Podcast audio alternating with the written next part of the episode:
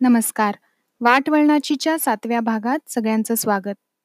स्वमग्न मुलांना वाढवताना शिकवताना त्यांच्या पालकांना आणि शिक्षकांना वर्तवणुकीच्या समस्यांना सामोरं जावं लागतं. आजच्या भागात सुचित्राताई आपल्याला ह्याच विषयी अजून माहिती देत आहेत. नमस्कार. मी सुचित्रा ठिपसे. पूर्वी आपली भेट झालीच आहे. मी माझा व माझ्या मुलाचा स्वमग्नतेचा प्रवास याचे वर्णन तुमच्याबरोबर शेअर केलेच आहे. स्वमग्नतेचा प्रवास करताना स्वमग्न मुलांच्या विशिष्ट वर्तनाच्या काय काय समस्या असू शकतात याचा थोडासा अनुभव मला आला आहे. तो आज मी तुमच्याबरोबर शेअर करणार आहे. तर सर्वप्रथम वर्तन म्हणजे नेमकं काय? बिस्किट खाणं बॅगेत बॉल ठेवणं झोक्यावर बसून सतत झोका घेत राहणं क्रेयॉननी खडूनी रंगवणं आंघोळ करणं अगदी भांडी घासणं ह्या सगळ्या आपण करत असलेल्या वर्तनाच्याच काही गोष्टी आहेत. पण मग ह्या वर्तनाचा स्वमग्न मुलांच्या बरोबर संबंध कसा जोडला जाऊ शकतो? आणि ते वर्तन हे गैरवर्तन कसे काय होऊ शकते? याबद्दल आज आपण थोडंसं बोलूया. वर्तन म्हणजेच बिहेवियर आणि स्वमग्नतेच्या मुलांच्या बाबतीत बिहेवियर किंवा वर्तन समस्या ही खूप मोठ्या प्रमाणात आढळते. त्यावर नेमकं काय करावं? हे वर्तन कसे सुधारावं? या गोष्टीचीही आपण चर्चा पुढील भागांमध्ये करूया. पण आज थोडक्यात वर्तनाचे प्रकार जाणून घेऊया. स्वमग्न मुलांमध्ये आढळणारे काही ठोक वर्तनाचे प्रकार आहेत. डोकं आपटणे हात चावणे गोल सतत फिरत राहणे गोल फिरणाऱ्या वस्तूंकडे बघत राहणे सतत हात हलवत राहणे बॉडी रॉकिंग खूप हसणे किंवा खूप रडणे अति खाणे ठराविक पदार्थच खाणे सार्वजनिक ठिकाणी कपडे काढणे इत्यादी. आता ह्या सगळ्या समस्या आपण जेव्हा बघतो तेव्हा आपल्याला त्या गैरवर्तन वाटतात. पण जर एका स्वमग्न मुलाच्या अँगलने आपण विचार केला तर हे सगळे वर्तन जे काही तो करत आहे ते एक विशिष्ट कारणासाठी करत आहे.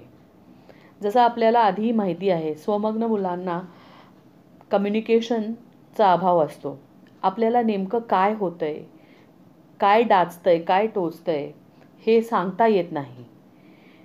किंवा एका विशिष्ट परिस्थितीत सिच्युएशनमध्ये किंवा ठिकाणी आपण गेल्यानंतर तिथे आपल्यालाही स्वतःला जाणवतं की मला आत्ता ह्या घरात कम्फर्टेबल वाईब्स येत नाही आहेत.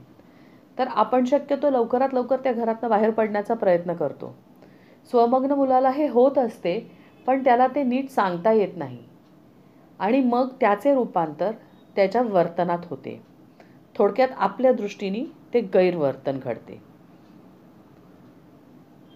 वर्तन का होते याबद्दल आपण थोडीशी चर्चा करूया. सगळ्यात साधं सोपं उदाहरण किंवा गोष्ट म्हणजे वर्तन करण्यामागचा एखाद्या मुलाचा हेतू आपल्याकडे लक्ष वेधून घेणे हा असू शकतो. आपण काय करतोय?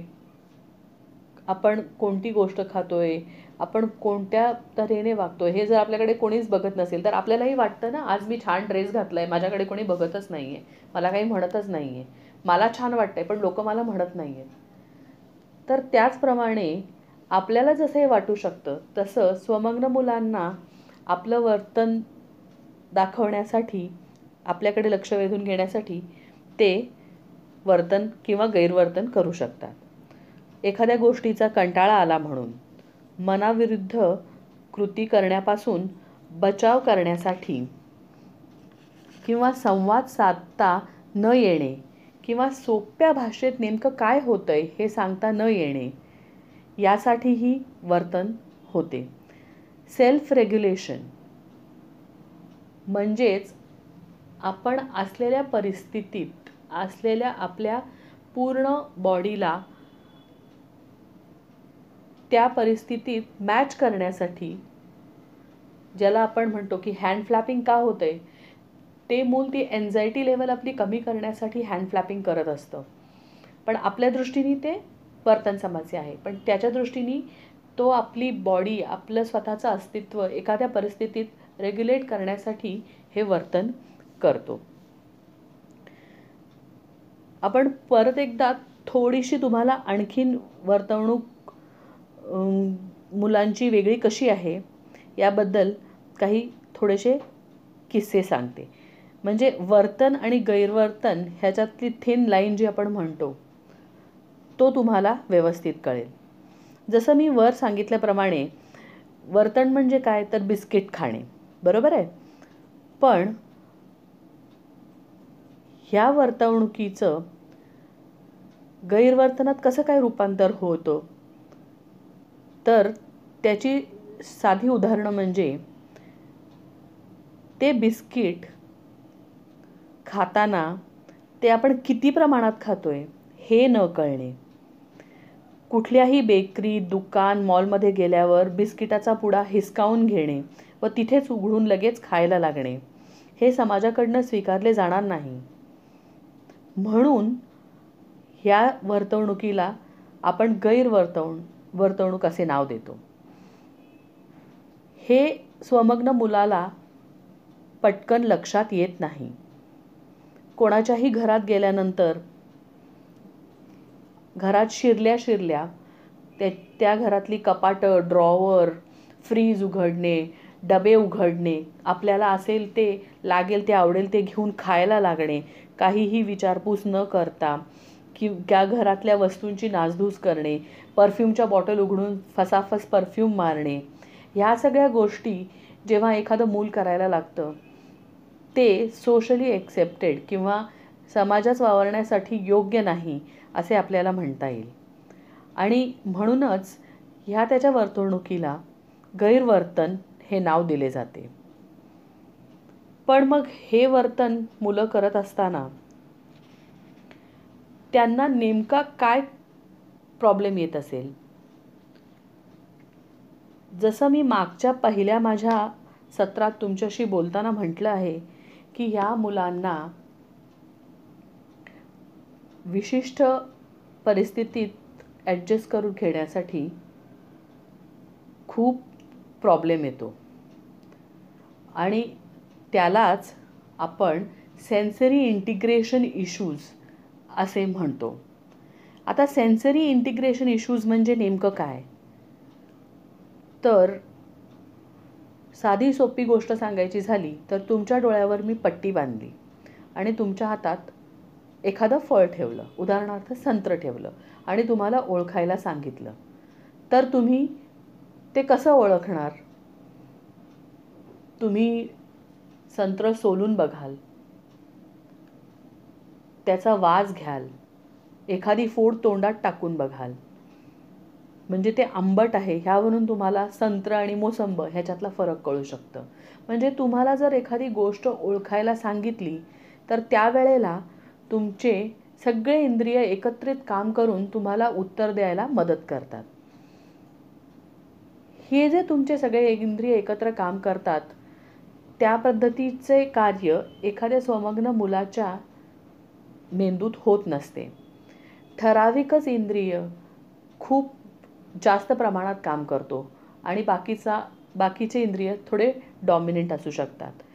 ठराविक इंद्रिय म्हणजे जसं मी म्हटलं की वर्तवणूक समस्याचं ह्याचं कोरिलेशन करायचं झालं तर स्वमग्न मूल जर तुम्ही बघितलं कायम कानात बोटं घालून असतात. काम हे त्याचे जे वागणूक आहे ती आपल्या दृष्टीने गैरवर्तन आहे. पण ते त्याच्या दृष्टीने त्याचा सेन्सरी इश्यू आहे. त्याला आपल्यालाही न ऐकू येतील असे सूक्ष्म आवाज अति मोठ्या प्रमाणात किंवा अति बारीक लेवलमध्ये ऐकू येत असतात. आणि हे तो सहन करू शकत नाही. अशा वेळेला जेव्हा त्याला तो त्रास होत असतो सेन्सरी त्याचे इश्यूज त्याला जेव्हा जास्त आपल्या बॉडीला रेग्युलेट करायला मदत करत नाहीत त्यावेळेला त्याचे कान बंद करणं किंवा कान बंद करून स्वतः गाणं म्हणत राहणं या सगळ्या समस्या वर्तवणूक समस्या म्हणून बघितल्या जातात. वर्तवणूक समस्या किंवा वर्तन ह्याचा परिणाम मुलाच्या दैनंदिन जीवनावर निश्चितच होतो. साधंच उदाहरण द्यायचं झालं तर स्वमग्न मुलांमध्ये विशेष करून शिक्षणात अडथळे येणारी वर्तन अधिक प्रमाणात दिसतात. सतत बोलत राहणे एका जागी बसून न शकणे लक्ष केंद्रित करू न शकणे स्वतःला इतरांना चावणे बोचकारणे हे वर्तन जेव्हा एखादं मूल करतं तेव्हा ते वर्तन त्याच्या कुठल्याही प्रकारच्या शिक्षणाच्या मध्ये येत असतं. आणि त्यामुळे ज्या काही थोड्या प्रमाणात आपण त्याच्याकडने बदल अपेक्षित आहेत ते आपल्याला करता येत नाहीत. अनौपचारिक शिक्षण म्हणजेच छोट्या मोठ्या गटात गणित भाषा शास्त्राचं संकल्पना शिकवल्या जातात. पण मूल एका जागी जर बसूच शकले नाही तर आपण त्याला पुढची गोष्ट शिकवणार कशी? वर्तनाची कारणमीमांसा करणे महत्त्वाचे आहे. कारणमीमांसा म्हणजे ॲनालिसिस एखादे वर्तन का होते? त्याच्या मागचं नेमकं कारण काय आहे? मूल वर्तन खरंच त्याला काही होतंय म्हणून करतंय? का एखादी गोष्ट टाळण्यासाठी करते हे जाणून घेणं खूप गरजेचं आहे. यासाठी मुलाला व्यवस्थित जाणून घेणं किंवा मुलाबरोबर ते विशिष्ट कनेक्शन असणं खूप गरजेचं आहे. हे कनेक्शन एखादा पालक किंवा एखादं टीचर कोणीही मुलाबरोबर डेव्हलप करू शकतं. आणि मुलाला ॲक्च्युली होत असणाऱ्या वर्तनामधला फरक ती व्यक्ती करून देऊ शकते किंवा त्याला मदत करू शकते. आत्ता इथेच थांबते आहे कारण हा विषय खूप जास्त गहन आहे. परत एकदा येईन. थोड्या अजून जास्त खोलातल्या वर्तवणूक समस्यांबद्दल बोलण्या बोलण्यासाठी. धन्यवाद. धन्यवाद सुचित्राताई. आजच्या भागात आपण गैरवर्तनाचे काही प्रकार काही उदाहरणे व त्यामागची काही कारणे समजून घेतली.